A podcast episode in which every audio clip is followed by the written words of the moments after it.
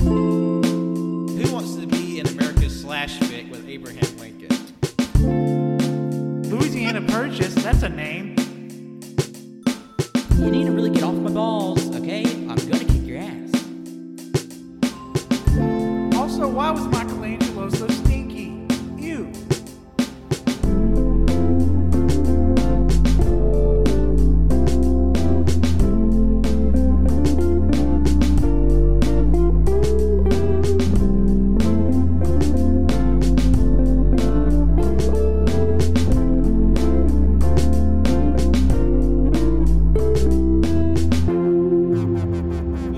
Welcome to episode 272 of the Y'all Get Here podcast. I'll be your host today, Patrick. And joining me today are my two catastrophic co hosts. Big mm, shitty uh, plop cold. Uh, big plops of shit, big stinky plop plops. Uh, cursed Wenzel. Yeah, it's pretty cursed, all right. Either, either covered in dookie or covered in in dangerous incantations and scripts. Yep. Yeah. Are you covered in poop or curses, Pat? Um, what if I told you I'm covered in cursed poops? Oh no, that's bad. I mean, look, we all we we all have made choices, and I made the choice to punch open a sacred tunnel and crawl around inside. It turns out it wasn't really that sacred; it was just a drainage pipe. I was about to say, Ah. like, did you just go into somebody, the someone's sewer system? It, it was it was a sacred drainage pipe. All right. Oh, yeah, okay. E- ev- even the holiest of holies has to drop a, a couple of turds every once in a while. Man, that really fits into what we're talking about. It's very apropos, strangely, how that works. More so with the first movie than the second, actually. That's really bizarre. Yeah, we'll Like, have to rewatch the second one to watch for uh, any poops. But um, it's summertime, and there's a couple of scary movies that have been uh, making the rounds lately. It's up to us to give the official declarative opinions on these films. Of course, you know we set the standards uh, for horror movies now. Stop worrying about it. Yeah, and Wenzel's definitely not blowing off uh, the statue of a man. Yeah, I it's was Deathstroke. Oh yeah. Blowing off, Deathstroke. Come on. It sets itself up. Gross. Anyway, yeah. Yeah, easy over there. So the two movies we talk about today is Mad God and Incantation, both streaming currently. Mad God on Shudder, a horror streaming service, and Incantation on Netflix. Uh, a terribly dying streaming service. I mean, they're dying in the sense that they I mean, they're making are dumb- making more and more live actions of anime. They're not dying, but they're making stupid decisions. Yeah. But, uh, I don't know. Why Yeah, the fuck do they make a live action Yu Hakusho? Why'd they cut their animation department? What the fuck? Do you not do you not remember? Like I watched the first two episodes of Resident Evil. I know it's not anime. Uh, I enjoyed the first episode. I think they're fun. They're a little cheesy. Uh, but then I've seen some videos online of uh, some further in quotes. I'm like, mm, I'm not sure if I want to continue watching. Wait, what show? Resident Evil 2022 uh, Oh, just came out. Uh, there's a scene where one of the characters has a dance party to a popular pop song. I can't remember. It looks so fucking bad. But do they not remember the? I'm a male and I'm black, so kind of is blackmail. From Cowboy Bebop. What the fuck? I don't remember that. I brought it up on the podcast. No, I- I'm sure, but like I- that that that, that is does sound familiar. I left my mind. Um, Yeah. Jesus Christ. I mean, like they had that whole fucking thing about being careful about their budgets and working on, you know, one or two movies that are like going to do really well, really good. And then they're like, let's make more live action anime adaptions. but, but listen, guys, going to the movie theaters is elitist. The Russo Brothers said it themselves. All right. All right. All right. We, we, we have to sit at home, you know, and be and you know be within our class conscious movie watching area and watch the Gray Man from the comfort of our couches. I will be watching that movie instantly as soon as it comes out. Oh yeah, yeah. Okay, well, we're not talking about fucking Netflix being a pile of shit. We're gonna be talking about the piles of shit that are in Mad God. Yeah, because there was a there's a lot of doo doo in this movie. So much poopy, and a lot of stinky. Just big plops, big eldritch, uh, stinky turds. That's where I come from. I wouldn't even say eldritch. I would just say like some fucking mad stupid poops.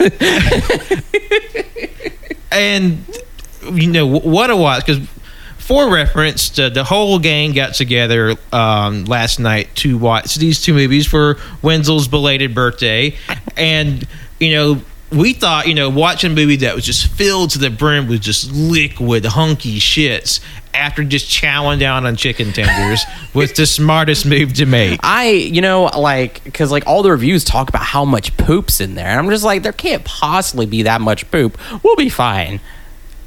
I mean, we were fine, but my God, there was like from beginning to end, it was just nothing but poop. Like, you know, when I think about, I would have never gotten that from the trailer we originally, I originally watched for Mad God. Yeah. See, I, see, I, I appreciate a trailer that saves stuff for the actual experience. They don't give it all away. They didn't give a single drop of shit No, in those trailers. they did not. They did it. That is fucking true. It looked gritty and dark, but uh, there was no poopy. there was no poopy.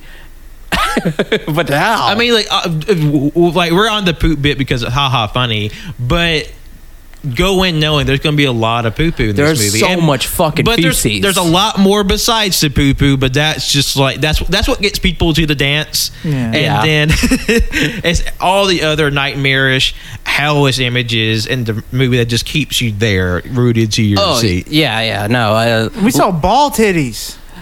Yeah, just like swinging pendulous balls with like open sores that look like nipples. they look like nipples. Yeah, it was so fucking disgusting. What the? F- this movie, I loved it so much. I know it sounds like we're saying it's shitty, but I mean, No, is. we're we're not. It is shitty. There, there's so But much. it's not We're not shitty. kidding with how much poop there's in this movie. Like so.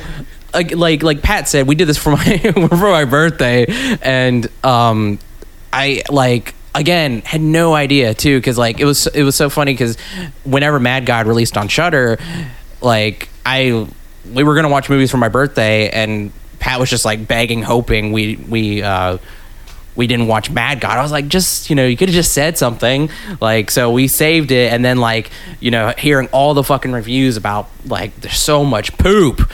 And I, I like I can't stress enough how much fucking poop there is in this movie. But goddamn, is it pretty? Yeah, it's Not the poop, uh. uh, well, I mean, I mean, it's it's beautiful in a uh, disgusting way. Yeah. Be- because the Yeah. whole film is well, I would say a majority of the film is stop motion with like mixed media with like so you have live action in there like integrated into the the stop motion with like real human actors or like human stand-ins for like more intricate um, close-ups and like toward the end of the movie this very dreamlike and sort of just weird mixed mixed media for the for the latter part but it is such a visually dense movie it's, it's almost two decades in the making Yeah. No, it was uh it was crazy. It was originally released into uh, chunks that he would upload until finally um he was able to make it put it all together into one film and uh it came out last year um, you know, in select places, and so ever since we saw the trailer, I was like, "Man, I really want to fucking see this movie." And then when it got finally announced for Shudder, I was like, "Fuck yes!" Like this has been one of most, like I would say, one of my most um, hyped up movies for 2021 and uh, 2022. Um, really want to see it, and I'm finally glad we did because I mean, it really, I mean, it, it really paid off. It like I've been, I guess, uh, Colt said this last night, kind of scratched an itch that you didn't know like was there. I guess like Yeah. with like stop motion, like uh, I've been wanting some good stop motion animation for a long time. I guess, and uh, the only other one I would I would say is akin to that would be the Wolf House. I recommend that too. But um, yeah, no, it was uh, it was great, and uh, I like your review, Pat, where you called it the adult version of a I Spy. I mean, it is, if, if y'all remember It- those children's book called I Spy, it was like basically it's these two page spreads of just like little assemblages with like little bitty like toys and figures and like blocks and just like in this giant panoramic picture that you just like, oh, look for these three things. You take your time and look for them, but also you'd be looking across this it, it's like you know a Where's Waldo type of thing. Where you're just sort of scanning over the entire pages, looking for like all the little like stories and scenes and just little bits, and that's what you know you give to a kid back in the day. Just like let them just like wow, marvel at you know the intricacy of these images and. That's exactly what this is. I wanted to stop every time it changed scene to just be like, hold on, let me just look at everything. For real, like, because I mean, I was sitting there, and Colt was too. We were just sitting there, like, pointing out stuff, like, "Hey, I know that," or "I know that," because because having been around my dad and growing up again with like the model in this the models, plastic models um, hobby, uh, there were so many like kits, like in their fully built kits that Phil Tippett, the director, or maybe somebody he got on his crew, built included it in the set that I thought was like, damn, that's really cool. Like, cause I, like I said, I recognize so much, and um, it was like, it was like, I don't know, it was um, I'm trying to think how to describe it. I mean, it's really like an I Spy kids book where I was like, hey, there's um, fucking, oh man, it's this type of um model series, Plastic Model Society, where um, I don't know why I said Plastic Model Society. That's a that's a group that we, uh, me and my dad, we go to their convention. But uh, no, there's a kit. There's like these kits. Um, they're like retro World War II if there were mechs kind of they're they're implemented in like the background and like at first you think like oh well maybe Phil Tippett's just got these to be like random you know decorations and I mean he did for the most part but I think I like to think that like it's kind of in a way of like a built up of like human like culture because he all like not only that he had like several different like toys and figurines and statues of like different deities and gods and different like culture characters like i saw the fucking i think a creature from the argonauts that you know that if you remember Yeah. that very old film like i saw that like saw Cookie jar. cookie jar, like all these different just things, these objects, and I think it's just like kind of like an accumulation and buildup of all of our of our shit, basically. because it, it, it interesting. Like I would say, like the first third of the movie is like this Dante's Inferno like journey. How he's just just Descending. just let's just put the the because there's like really no dialogue. There's the none. and you see this being like lowered down on this infinitely long string in a capsule passing through all these different levels and uh, you just so, some some are like literally you just sort of see in passing and then when he finally touches down he starts exploring on foot the rest of the world and you're just like it's just really kind of kind of overwhelming like how much there is to look at Yeah. and and and it is interesting how it feels so dreamlike in the best and worst ways. How it's just like there's a wonder to it, but simultaneously there's just like it's just one. It's one of the most beautiful movies I ever felt. Just a hopeless dread by. Yeah. because you just feel trapped, even though this passerby is just visiting through all these different like sequences and levels. and It's so claustrophobic. and just like it just there, there's one level where the shit really comes into play or just like it's a very like overt critique of like the futility and of of capitalism and like you know just the uh, the thanklessness of just labor.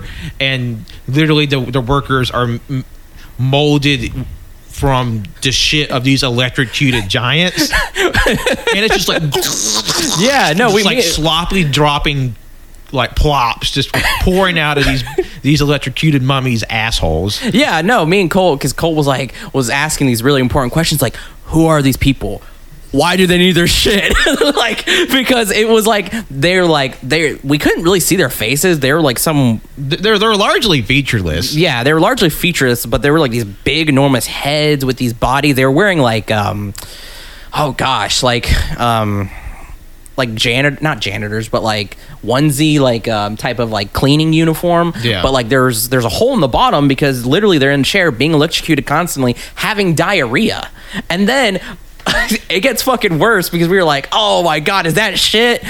It gets worse because then the guy, des- the protagonist, descends down to see what's underneath where the, all that shit's going. It goes directly into a fucking mouth. and the mouth is just like slopping it up and then like it, it pours through like these giant inflating like bladders almost and then that sort of funneled down into like a this furnace. furnace that's like press molding the workers made from this shit, and they sort of like autonomously fall in line to like stoke the fires and work in this giant like infernal factory. Infernal shit factory.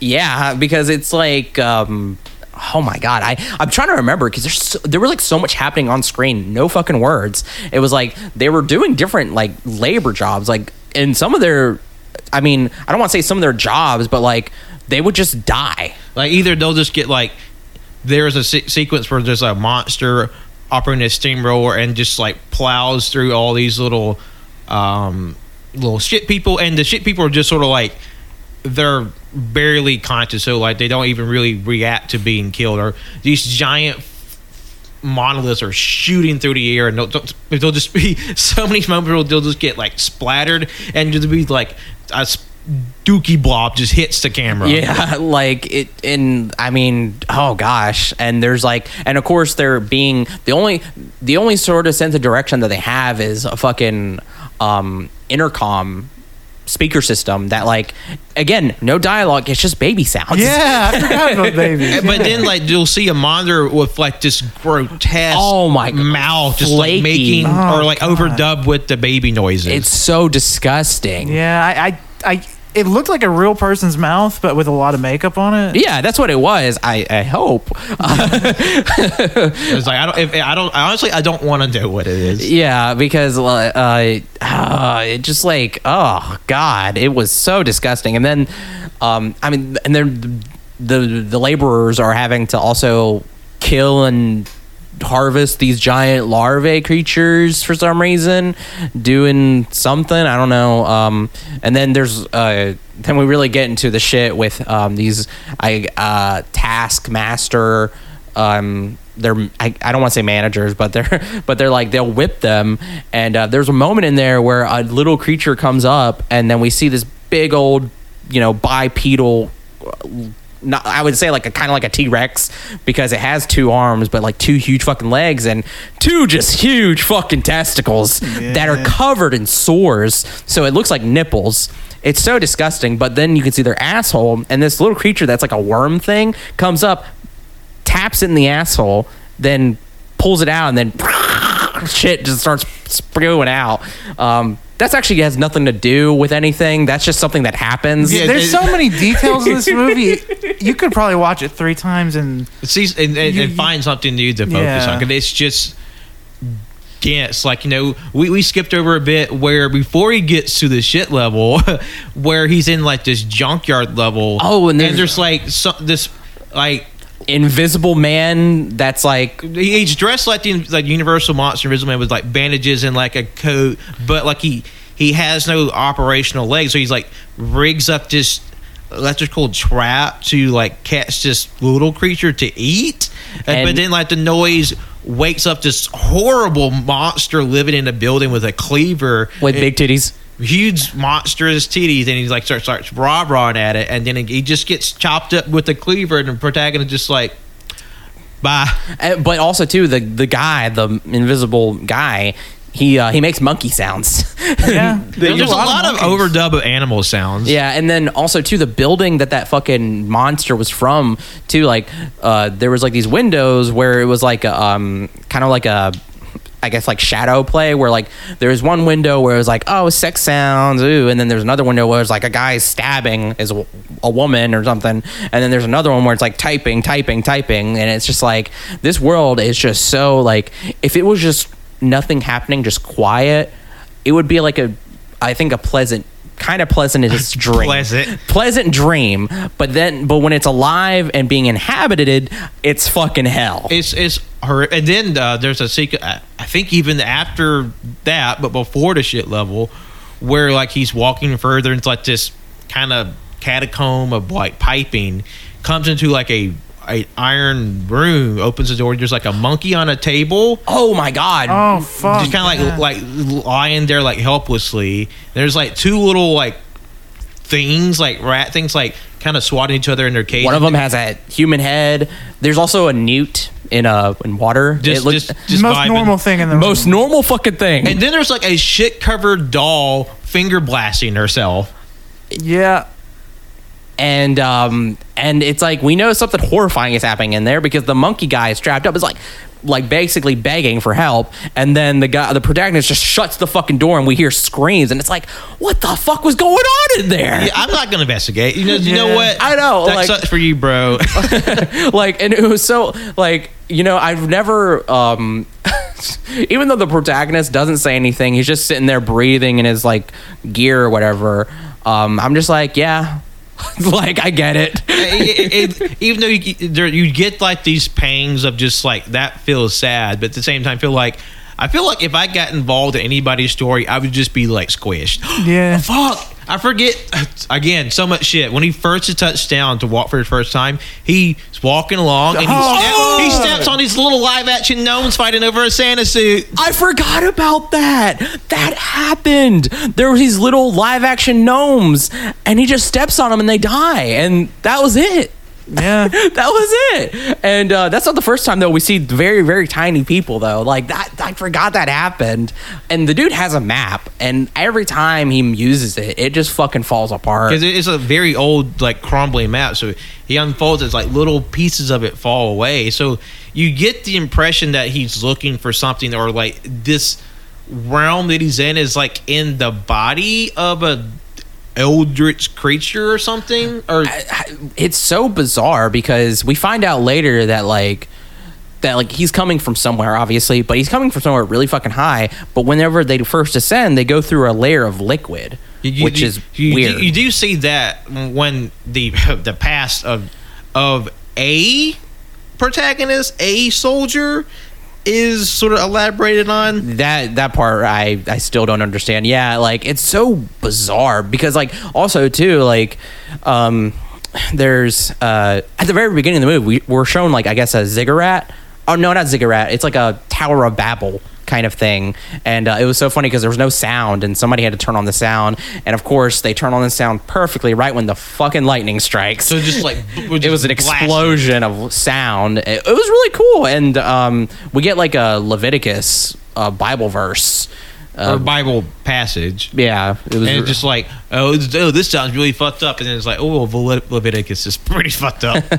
and uh, y- yeah, sorry. and so just trying to there's just so much to try to recall but then we're still only in the first third of the movie but where the first third is sort of climaxed is that the protagonist is like is additionally setting up what looks like a briefcase bomb and just like this cavernous like room full of briefcases and then he's captured by this Thing, Thing. this mechanical flesh thing.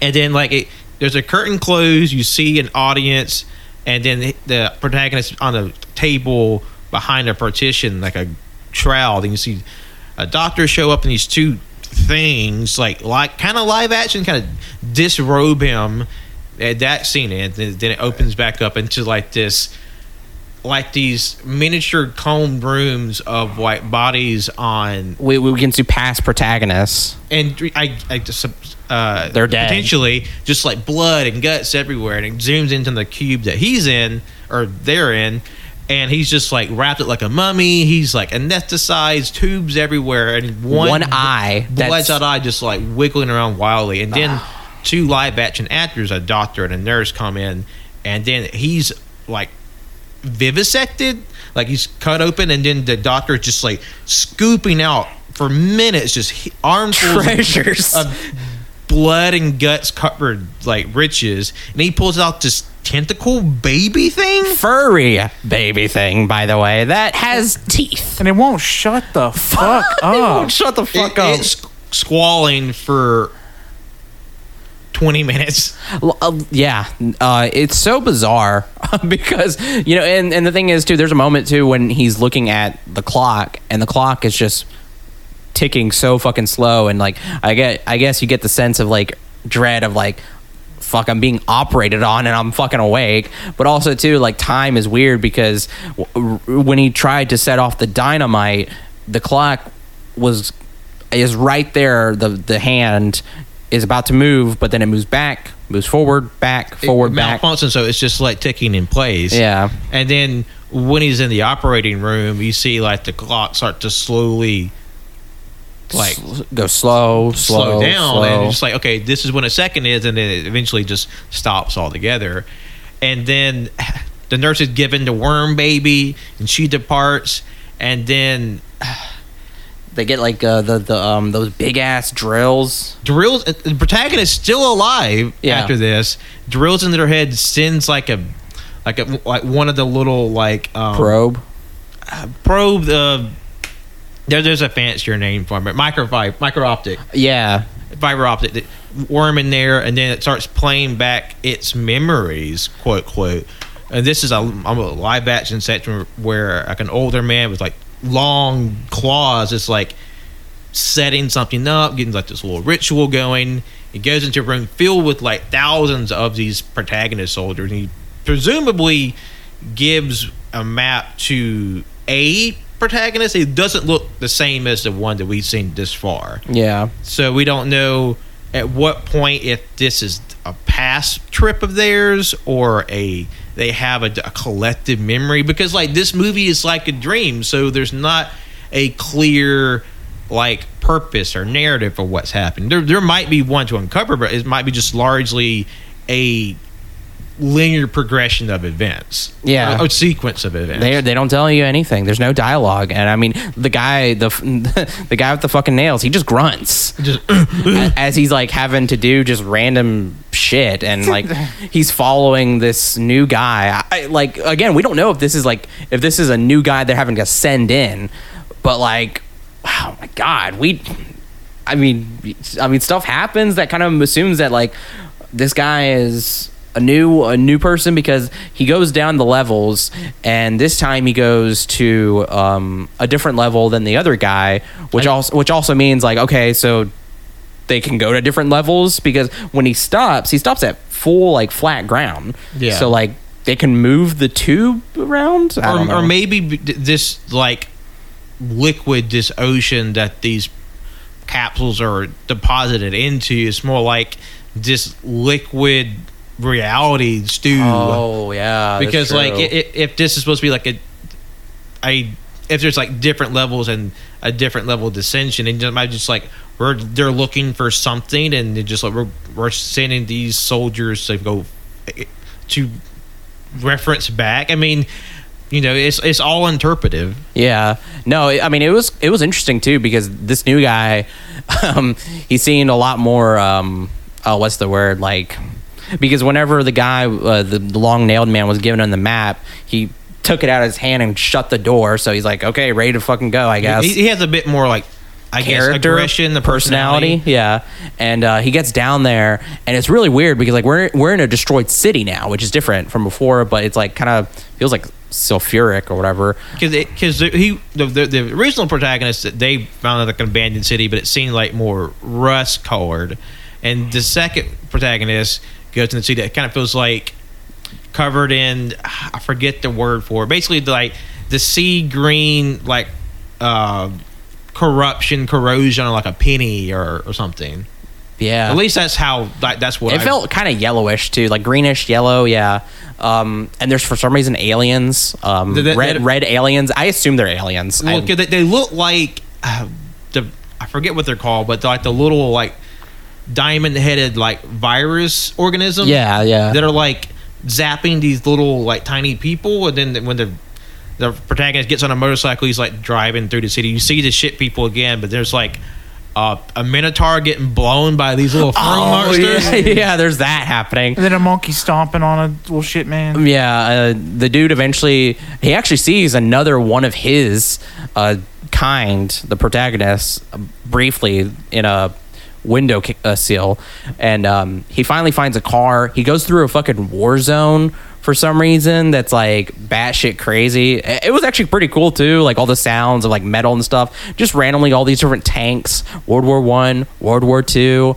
Um, fuck, we I see like you even see a mech. Uh, so there's a lot of these. Uh, I noticed a lot of these toys, like these mechs from. Um, if anybody knows, her name is Ashley Woods, and uh, she does like she's uh comic book art, but she's famous for like this designer's line of toys, and it's these robot mechs. I think it's part of like this comic story about these robots in a world with zombies and they're trying to protect the last humans or something. It's really it's really crazy. I love her art and um, i noticed that in there. So i thought that was pretty cool and uh, he makes it to an area where there's more briefcases but he goes down into like like a mine shaft kind of like, like, like he's driving perpetually down like these this like inverted Aztec pyramid, like very like concentric like squares. yeah yeah like uh yeah Ju- Just the gas mileage on this rundown army jeep. um oh my gosh and then i'm sorry we're going through the whole movie but like it's a fucking crazy ass 'Cause we- movie obviously, you know, we want you to see it, but also we're trying we're trying to just get out of our head what we saw and just talk through it. Yeah, I guess Just we should- I- I just guess we should marvel of it. spoilers. At, Uh. at some point, it cuts back to the nurse with the worm baby and how she's kind of like seemingly like she's sneaking it out of Yeah. the, the hospital. She comes to this g- great door and opens up, and there's this giant, like hoo- like hooded, like dr- like robed, um, floating cr- like specter, spirit, sorcerer with like a uh, plague doctor mask. Plague Doctor's mask, and she sort of hands it the worm to this creature, and the door shuts, and there's like kind of like this sad little moment of her like going to her little little tiny hovel of like a pillow and like these little trinkets she's managed to like uh, get for herself. She lays down to go to sleep, and last to see of her is her eyes snapped awake with the baby screaming, and it it's the journey of this black robed figure descending further into like this other hellscape with the baby is just squalling non-stop. like god damn like Uh, Eventually, that sort of settles down, and you, and you cut to like what I call the tumor grandpa and his little experiment room. yeah yeah it was uh, Hideous, just like he's like a rogue person with just like big boils and tumors spilling out of a hood. yeah um oh gosh It's I- probably one of the most beautiful segments in the. Entire it was movie. you know it, it was really it was really interesting because like you can obviously tell that this is like separate from everything else where it's like it's like okay this is their own little personal leisurely kind of area because none like nothing from the hell is like interfering with what's happening in here. Yeah, I, I'm assuming the thing that took the baby thing is the master of all this land, and uh, this little goblin man, he is the assistant, the servant of this person, and he and he's like having his own little world. Yeah he's like he's like his own little god basically because there's because again he like some of these experiments are definitely his as well. Um or he helps run run them like there's we're getting back to shit where there's two monsters one of them has a huge dong um shoveling shit that's literally their job Towers of shit, and they're like fighting each other. They They're have, so like, mad. Iron mass and just like these grotesque monsters, and he's like, I guess breaks up their fight by electrocuting them. It's like get back to work, and and it seems like there's this weird moment of just like res- resignation and defeat with the monsters, but then they then they go back to fighting again.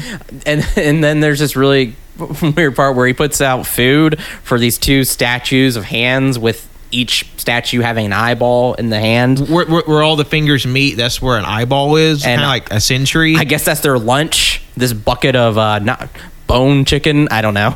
Um, oh gosh! And then we get to the, another really interesting part where we see this. I guess this treasure of this guy, this little guy, is he has this little environment that's really the most pr- like the prettiest, most vibrant, most like sanitized place in this whole fucking movie is this little garden so of like Eden. almost like a terrarium. Yeah, and uh, he dumps a bunch of mealworms in there to feed these little octopus people.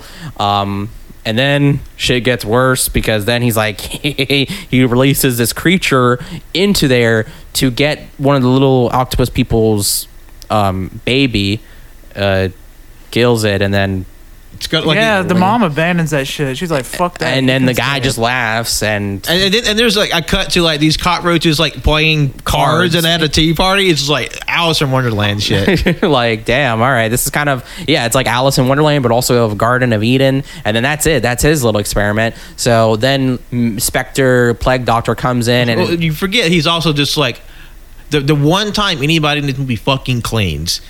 He's like wiping Oh shit yeah, down. He's oh like, yeah, he's cleaning. He's dusting. He's dusting all these clocks, all his shit. At some point, he looks through a telescope to see like what's going on. Uh, we, I mean, I think one of the things we can assume is that maybe one of the fucking no, no, because that happens later. Um, there's a bunch of explosions that look like nuclear explosions. Um, if, if, if this section that he's looking through is like is a view to the outside world or just like this self-contained viewing Yeah. it's, like, it's a tv but it's an old-timey nautical instrument and then the the black robe figure finally arrives with the screaming worm and then she holds it like this too. he holds it like over both hands over like holding it overhand like just like while, while it's falling he puts it in this receptacle and it goes through this um like elaborate process to basically juice the worm use the juice to turn it to like he turns it into a metal takes the metal, grinds it up, and then gives the glittery powder to the rogue person.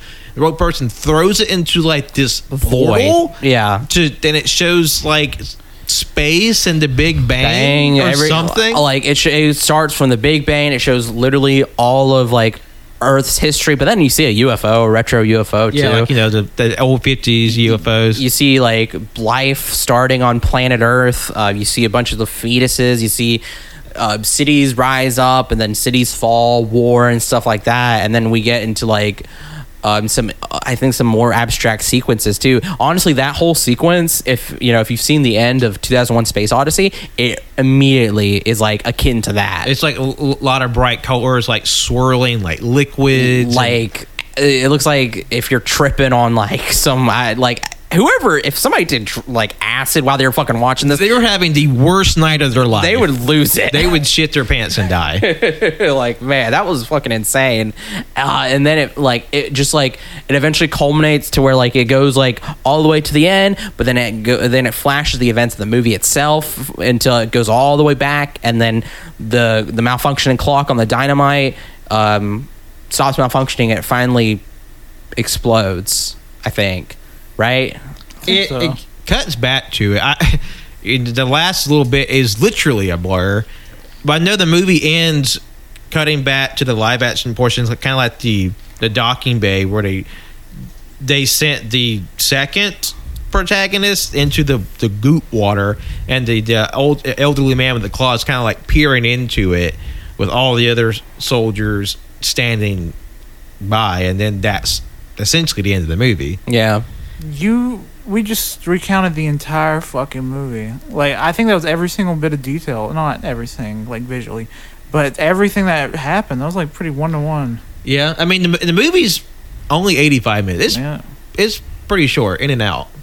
and i mean But it just like it, it does feel like this journey through hell in like the best way because it just like it feels like scary and bleak and just like this this weird awe. Just like how big everything is, and just you just feel so tiny and helpless. Yeah, in every single scenario. no the scale for it is fucking crazy like uh this diorama is they built it is insane and then like even then it's like the scale gets even smaller when you have the little gnome people and the little octopus people it, it's really oh it's fantastic it, it, it's probably eh, one of the best visual representations of a dream I've seen in a very long time.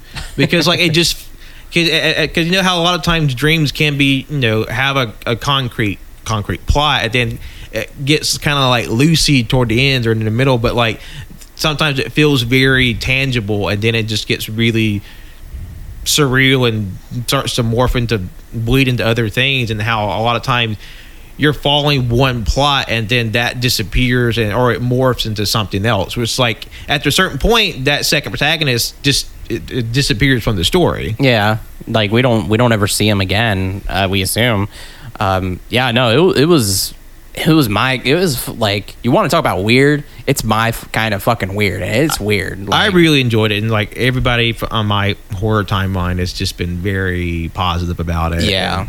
Uh, it makes me want more strange, surreal horror stop motions. Like um, I'm hoping because Junk uh, Junkhead is the one movie I was thinking of. Um, it's another um, stop motion film that's getting a limited release, and hopefully, considering how successful Mad God has been on streaming, that we can get that in some capacity as well. Yeah, I gotta look this up. Because if it's Junkhead, the one By, uh, I'm- Junkhead, the two, 2017 movie by uh, Takahide Hori. Oh fuck. Oh man, I remember this. Holy shit. I remember seeing like a portion of this. But never, you know, of course never getting to see more. Damn. Yeah. Okay. That would be sick. That's Mad God though. I mean, I, I definitely, I would, I'll say this. I would recommend it, but I would definitely sort of give it a cautious recommend on the fact that because it's such a ambient film there's a lot of really weird disturbing imagery like one it's not gonna be everybody's cup of tea just from like how gross and scary looking it is and Yeah. two like because it's it's not a conventional plotted movie and it doesn't have hardly any dialogue it's probably not gonna resonate with every single person and that's okay it's that's just how movie like this are Yeah. so like um if you if if you find yourself you know, I would say give it give it like a trailer watch, and if if that's like a weird that you feel like you can uh, vibe with, I say check it out. Um, but like I said, it's I really enjoyed it. I gave it four out of five. Just know it may not be for everybody. I gave it five out of five because it was just right off the bat. I was just like, I was just taking, I was completely just amazed by this. Like this, uh, it's a work of art, obviously, mm-hmm. and that stop motion and like everything like about it, it's just fucking crazy. I mean, it's simple, but like watching, I was like, yeah, like. You know, so much shit is referenced in this movie, and I'm like, you know what? Yeah, that's kind of the world. There's a, a like, no matter like how much we can sanitize or sterilize, it's not sterilize, sanitize stuff and like our media and stuff. There's just there's just poop everywhere. Yeah, you can't And- hide the poop. And capitalism and hell and uh, you I, I feel like some people might find the capitalism bit a little too on the nose. like it was just it was a wild fucking ride and uh, i think it's uh, you know criterion i know we, we mention you a lot you know if you want to add something to your anim- little animation collection boom John Criterion, we know you're out there. We know you're listening. We got you got your finger on the pulse, and uh, I think we have we have one for you. yeah less thoughts Uh, five out of five. I loved it. I gave it four and a half. Uh, but I upped it uh, after I thought about it a little bit because it fucking ruled. yeah Yeah. I want a documentary on it. I I, really I want would love to see the making of. yeah i would absolutely yeah some behind the scene pics. I would like to know like how big these sets were and like and just just the, the fact that this was like 15 years and just like of just like time and labor and like passion to like to do this. Is like that is just incredible to just like to be working on something so long and not know be able to like really finish it. And i feel like that can be the strength and weakness of the movie because it was something that's worked on in piecemeal for 15 years. There's probably going to be some pieces that maybe feel out of place or like may not be as strong as others so like that might be a, a positive or negative or like maybe just like a way to sort of write off the parts that may not be as strong to you. Yeah. Oh yeah. So uh, I think we're going to take a, a break real quick and we'll come back and discuss our second film, Incantation. Uh, hang tight. yeah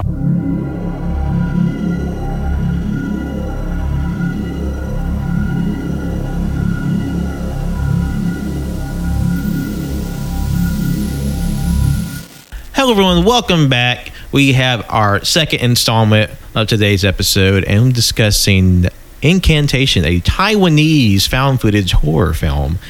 And this was recently brought to Netflix and um, part of our double feature last night for Wenzel's birthday. And um, I didn't know a super lot about this movie. There's a, some murmurings on my uh, horror timeline, and but I was very pleasantly surprised by this movie. Uh, what did y'all think?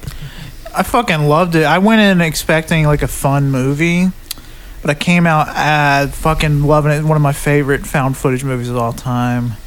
It's just an absolute banger, visually beautiful, uh, and it was just It's just so nice. It was scary too. There were some genuinely uh, poop your pants scary moments.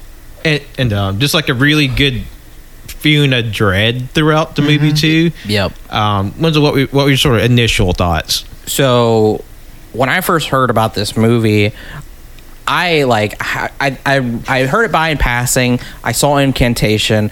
I, it was like some woman breaks a taboo, and I was like, okay, this sounds interesting. Then uh, Trevor Henderson post uh, on Instagram uh, a poster from the f- for the movie, and I was like, fuck, that looks really good. And then Pat sends a message saying, "Hey, can we watch Incantation after Mad God?" And I looked and like I was like, "Yeah, let's watch Incantation."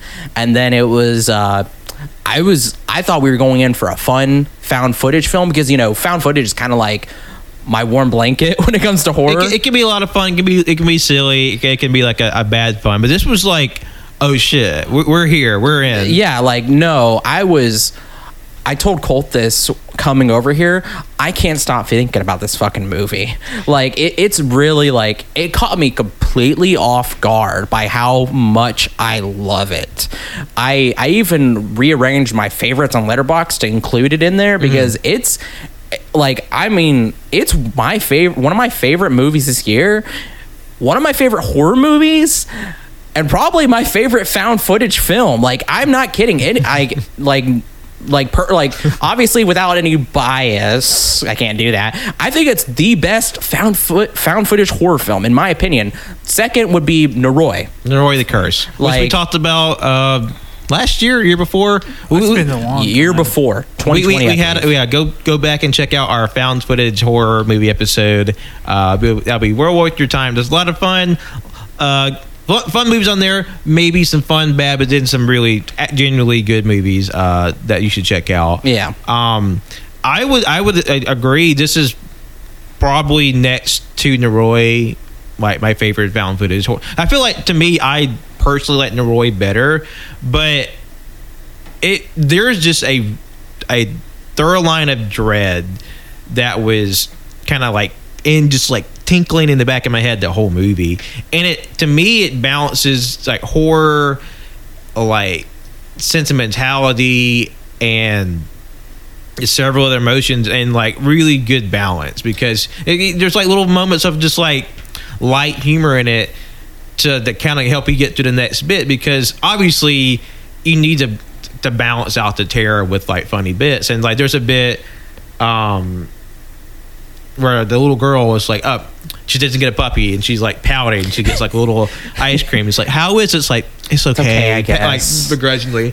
But to get to the point the whole movie is sort of framed as this beleaguered woman's um, visual recounting of this terrible uh, incident played out in like um, edited together videos basically explaining how this misfortune befell her how that affects her personally her young daughter and her trying to reclaim custody of this daughter that she's lost contact with and sort of the and the explanation of how everything sort of winds together. Now we won't be getting too deep into the content because obviously a lot of it we think is best preserved for personal viewing to, to retain maximum impact. Absolutely. Like I I I don't want to ruin anything for anybody because this this movie is just fantastic. I, I think it should be uh, appreciated and viewed with like very little context.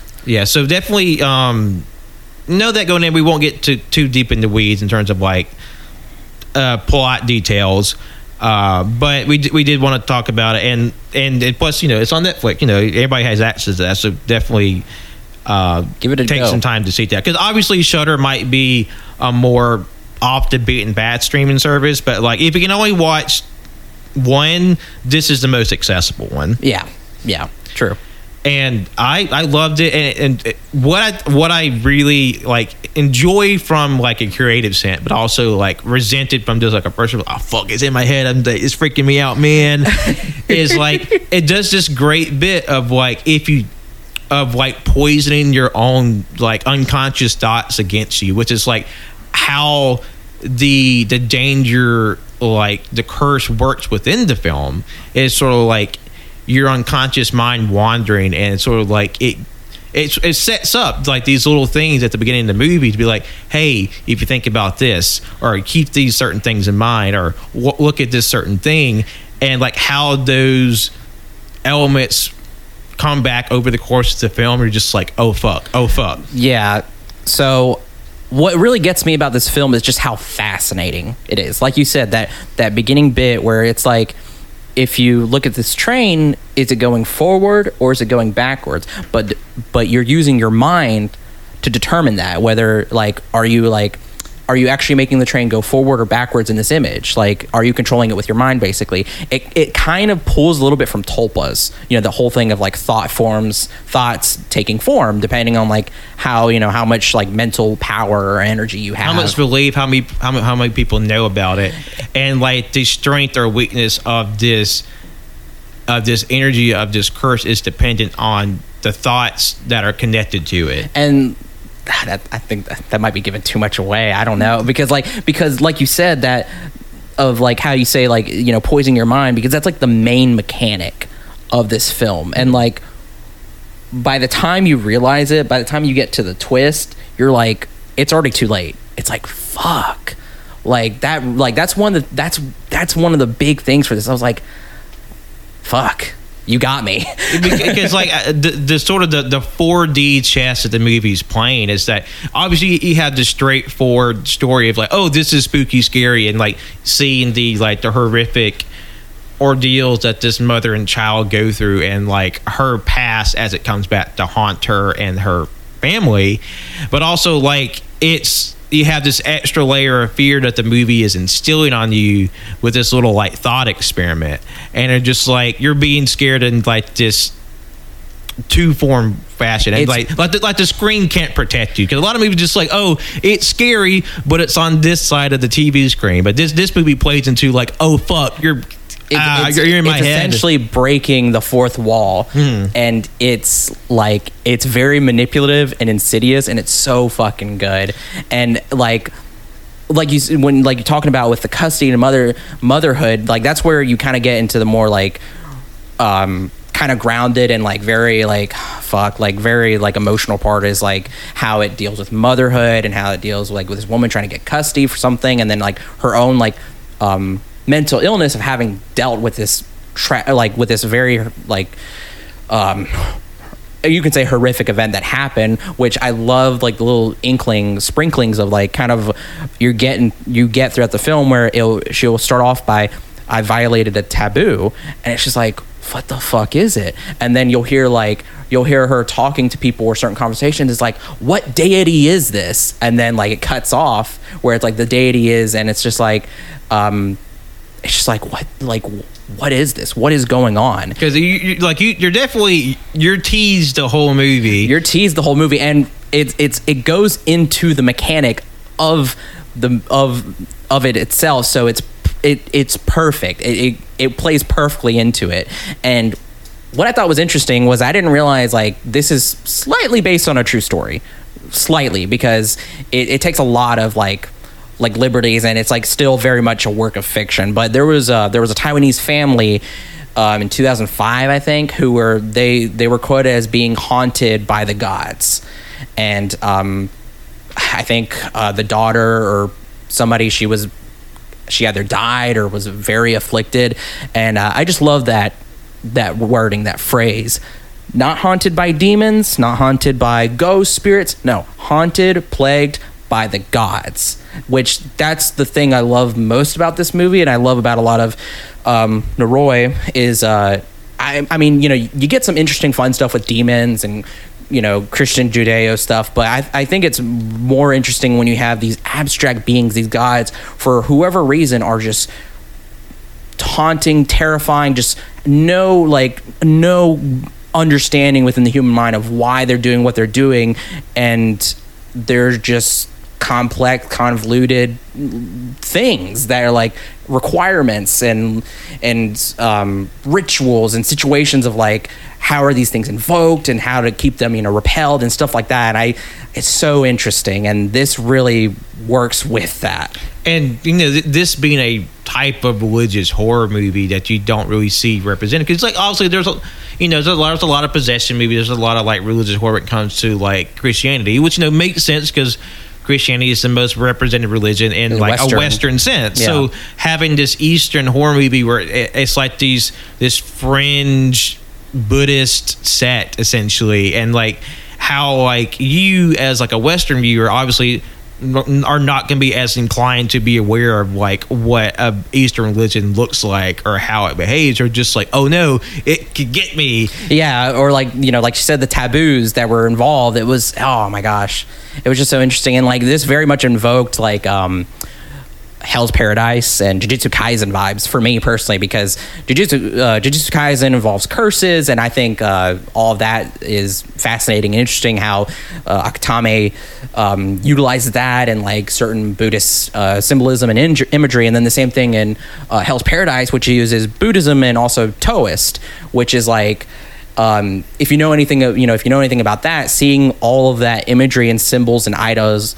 idols being like turned unholy and impure, like I mean, you get that like with the with the Christian stuff, and it's like obviously that's terrifying when you recognize it, but then like when you see it for this and having context stuff, it's just like it's just as equally terrifying, like if you're seeing a demon. Yeah, because you know, well, I guess even the layperson's understanding or visual recognition of Buddhism It's just it's like it seems very docile and like you know positive eh, like you know religion or idea but then when you see like all this you know, all these sort of this buddhist imagery like kind of turned turned on its head so to speak Twist, yeah, twisted. uh, so to, to see this, you're just like, oh fuck, I don't understand this. And there, there's always something that I love seeing in a horror movie. It's like this this far away little group of people who are like doing their weird like private like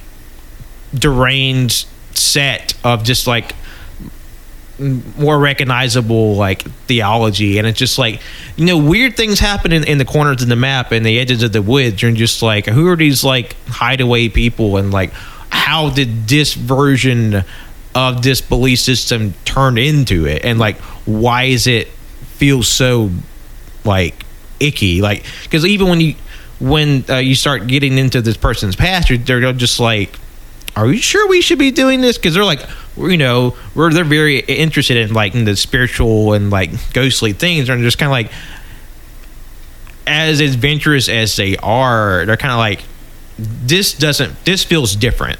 Yeah, absolutely. Um, there's even a um, man. There's this sequence towards the end that um, that it's it's just a singular image and then words and voices kind of singing and man i just fucking love it i, I love that like there's a lot of 4d playing uh cole uh, what are some of your favorite parts without getting into the spoilers That's too the much thing. I can't. I was trying to like think like what my favorite parts are. I was like, no, that's spoiler. No, that'll give too much away. I can't really say without giving too much away. or order like any like general vibes that you could say like oh like this one got me or like something like that or, or could you say you were like success, successfully spooked by this movie Yes, I was successfully spooked by something that would definitely give. uh You know, everyone in the room was fucking scared. I, I will say I, I love watching movies with the gang because like we're we're a very reactive crowd and Yeah. there, there was Yeah. one scare JoJo did a flip. yeah no I, I mean it got me too i was like fuck really that just happened um yeah and, and, you're, and you're just like you're tense the whole movie just from like you, you have the 4D chess thing happening and you have what's happening in front of you and then you get like a big scare and you're just like oh shit yeah oh yeah yeah, it, it's it made me really want to watch more foreign horror movies. Like Yes. really fucking bad. dude yes like because the director was uh, what I actually talked about too like he was inspired not only by the true story but also too about like cursed email chains and like that made me want more like like you said more foreign horror but also like horror with like kind of that abstract like contemporary feel but at the same time invoking ancient um religious um rituals uh beings uh, things you know culture like that. Uh, it made me want more. I will say because of the whole like sort of thought poisoning element of the movie, it reminds me a lot of the Japanese horror movies or horror stories that I've listened to. There's a podcast I listen to called Kowabana, and this um, Australian interpreter collects a lot of these like spooky, scary stories from like Japanese message boards and sort of like presents them on their podcast. And a lot of them have this element. It's like, oh, be careful if, if you listen to this or you watch this because you know it, it might invoke something. And like, I feel like that's an element that's much more prevalent in Eastern horror stories or storytelling than really Western. I mean, Yeah. other than like maybe Freddy Krueger, there's not really an element that's present like that in Western horror stories. Yeah, the only the only other thing I can think of is that one fucking there was that one movie about the um that man. It was like don't look at him, don't even think about him. Is it the Bye Bye Man? The pee pee poo The, poo. the pee pee poo poo man. like it's so fucking stupid. Yeah. Um the only it's so funny because I was telling them this. This is literally no fuck. I can't say that. It's kind of Yeah, yeah. Sorry, sorry. I can't say that. That'd be kind of a spoiler. I don't want to give it away because if I reference this, then you're going to probably piece together what happens in this. So. So, like, uh, so, uh, forgive us for being a little more tight-lipped in s- this segment when we uh, explained out Mad God in detail. but obviously, these are two very different films going for two very different Yeah. things. So it's not really as much to spoil about Mad God because, like, it's there's a, it's a non-verbal, you know, really just sort of a visual. Like display of one artist's like creative abilities. You know, that's Yeah. obviously that's what all movies are, duh. But it's it's a much more visual story Yeah. than like a plot. Where this one is much more Character and plot driven. and like story driven. Yeah. Which I will say, like I was really surprised by the critical reception of the movies being kind of middling because we were all very positive on it. Yeah, I I don't get that. I was like, this is this is like easily like a cult. I mean, Colt said it's probably going to be a cult classic, and it'll probably be reevaluated later. But I'm like, right off the bat, I'm like, this is like, this is spectacular. This is amazing. This is a Taiwanese film, and it's like this needs more love. I mean, this is great. Yeah, and I'm, I'm from what I've gathered, it seems like, of course, you know, horror is among the most subjective genres. Yeah. So, like, what may one person may find entertaining or scary is another person's like drivel. But it seems like a more common criticism of the movie is like the actual found footage aspect of it in the sense that it doesn't feel like this is found footage quote quote it's more so like this is this is something someone edited together. it's not like you're watching one video throughout and it's like one tape end and it just continues the same visual thorough line because i will say there are a couple of moments that don't really make sense in the footage sense because there's like a lot there's some shot reverse shots of like you have the mother holding the camera like she for her POV of a thing happening and then there's an unexplained camera view of like facing her. It's like hey where did that come from? And there's a there is a singular moment that happens that's not kind of out of place and it's not mentioned again where the little girl is like going down a hall and you see this ghostly hand reach out for her and then there's like a replay segment and that's never done again Yeah. and it feel it feels kind of out of place so uh, there might be some some discontent with like how the movie is sort of like stitched together in terms of like this bigger i guess presentation Yeah. if it's supposed to be like you're just finding a video which i think Noroi the curse is a bit more seamless in that aspect Yeah. how it's like this is um or at least there's a larger framing device for it that makes sense why this that story is compiled together because there's literally a pr- prologue of the movie of just oh someone edited this together Yeah. well there's not really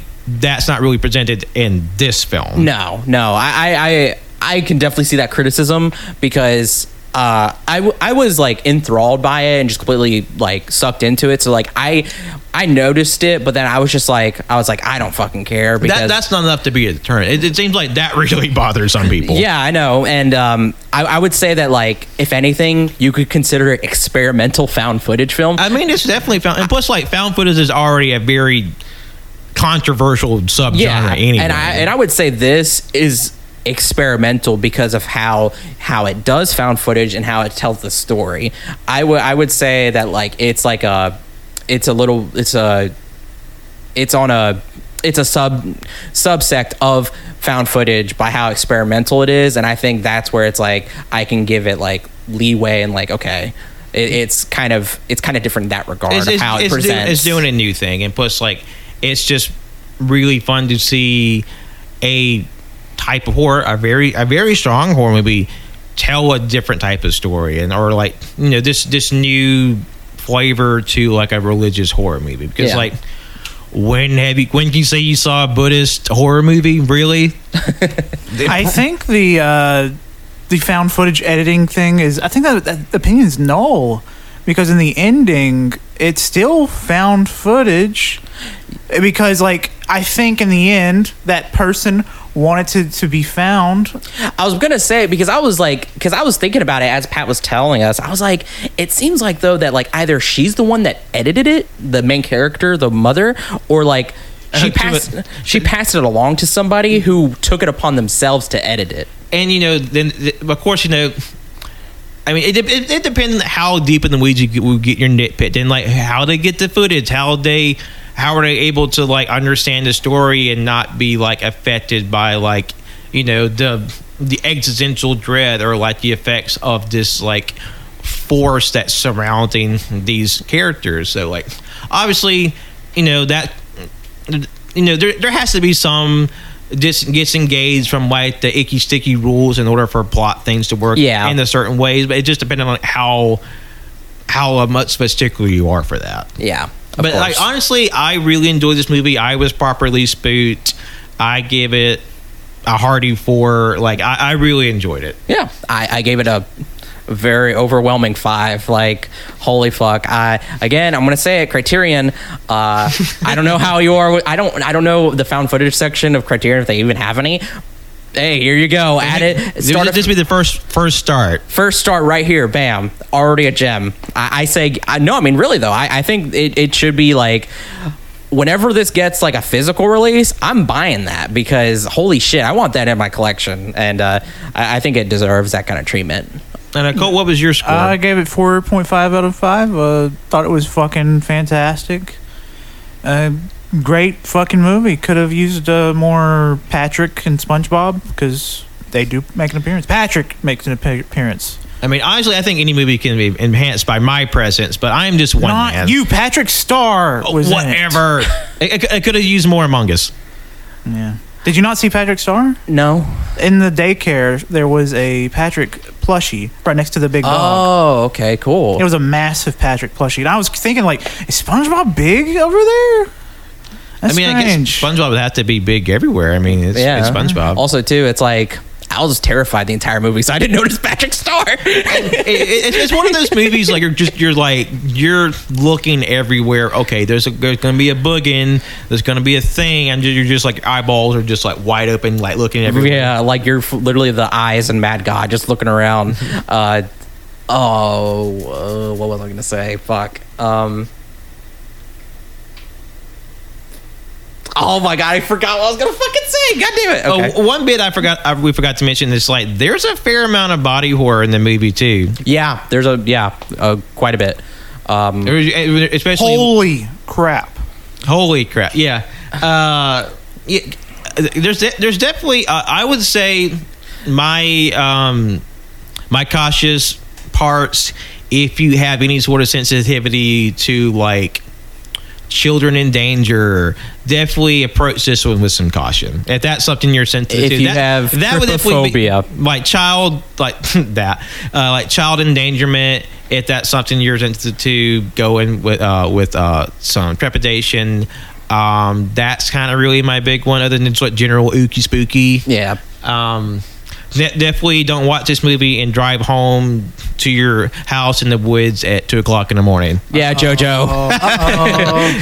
I have you all heard from them? Because I yeah I, I, I saw JoJo uh, a little while ago before the show at, at uh, the Comic Strips Oh, Wonder okay. Woman Day. That's good. Other than that, I'd be like, JoJo got spirited away. But then we get a message from JoJo saying, "Guys, help! I'm in the woods." And it's like, Who did we see at comic It's 2 books? p.m. in the afternoon. Co- who did we see at comic strip then? Oh fuck. And then it just shows like camera footage, CC footage of JoJo, but they're like, they just have their cat ears and they're like, like Bigfoot, like, like, oh fuck, who Oh is that? fuck. like a like a specter has assumed has, has assumed JoJo's form. Yeah. Um, It's like uh-huh. it's like you know what? I was a little concerned. I was I was humored at first, like how much twerking JoJo was doing, but now it's like this seems at a frequency that seems a little ghoulish. they're, they're twerking to break down the spirit boundaries. That makes sense. Adds oh, up. God, JoJo, you need to calm down with your twerking. You hearing me, JoJo? Stop shaking the ass. The, the clap of their ass cheeks is summoning the demons from the other side. What do you do? What was that? Joe, I mean, we're still trying to do like a visual bit over here. I, I'm just thinking about like, like, and then there's like, ch- like chanting like, oh. There's, there's like this weird like like uh, droning like chanting noise, and then you just see like the footage start shaking in and out, yeah. and like the pop heads start, start turning around. Damn, JoJo, what are you doing? Jo- Jojo got what are you invoking? Yeah, Jojo spent too much time out in the woods. They found the elders out there. Yeah. Um. Yeah. No. Great movie. Um. Oh man, I had something to say. It had something to do with Patrick Star, but I can't fucking remember it now. He's juicy. He's thick as hell. Cut it.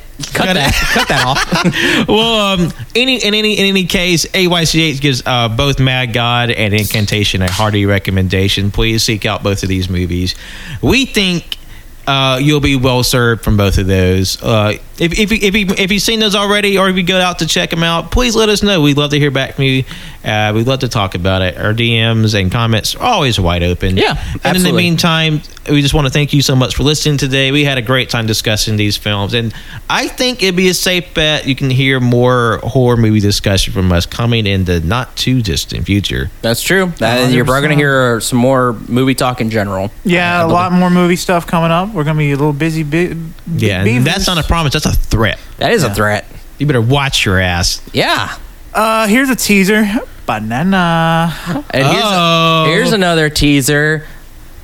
Um, oosh, La Thunder. Yeah, yeah. oh, here's another teaser. Um, uh, that's not really. That's a, that's, that's a visual bit. yeah, I know. Yeah. Um, Uh-oh, I'm, I'm trying to think of what to say. Um, I don't want to spoil that. So, yeah, no more. No more No- no teasers. more. You've No been more. teased enough. I'm sorry. Yeah, you're you're uh, you're you- you've been gooned enough. So uh, Fuck. You're leaking with teaser pre juice. No, I'm thinking. it's like it, it, AYCH, the perfect companion for gooning and baiting. no, I'm, I'm just thinking about now, like banana, and like the video I sent you, like. we got to do that soon. Yeah. yeah, whatever that is. Uh, but anyhow, thank you so much for listening today. We had a great time. We hope we did. You did too. So be sure to follow us wherever podcasts are found. And that's Apple Podcasts, SoundCloud, Spotify, anywhere else where podcasts are found. We're most likely there. Be sure to like, rate, and subscribe wherever those are found. Helps us out, keeps us visible, puts us in front of new people. We always appreciate you when you do it. You can follow us on our socials on Twitter and Instagram at AY Seats Podcast and on Letterboxd All You Can Hear.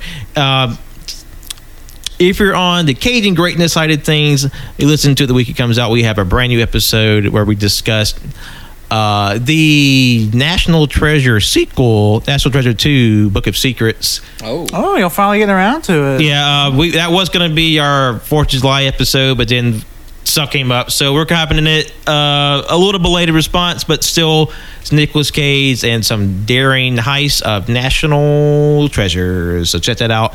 That'll be coming at you this week. And lastly, you can follow me, Patrick, on Twitter, Instagram, and Letterboxd at John Lost His Name.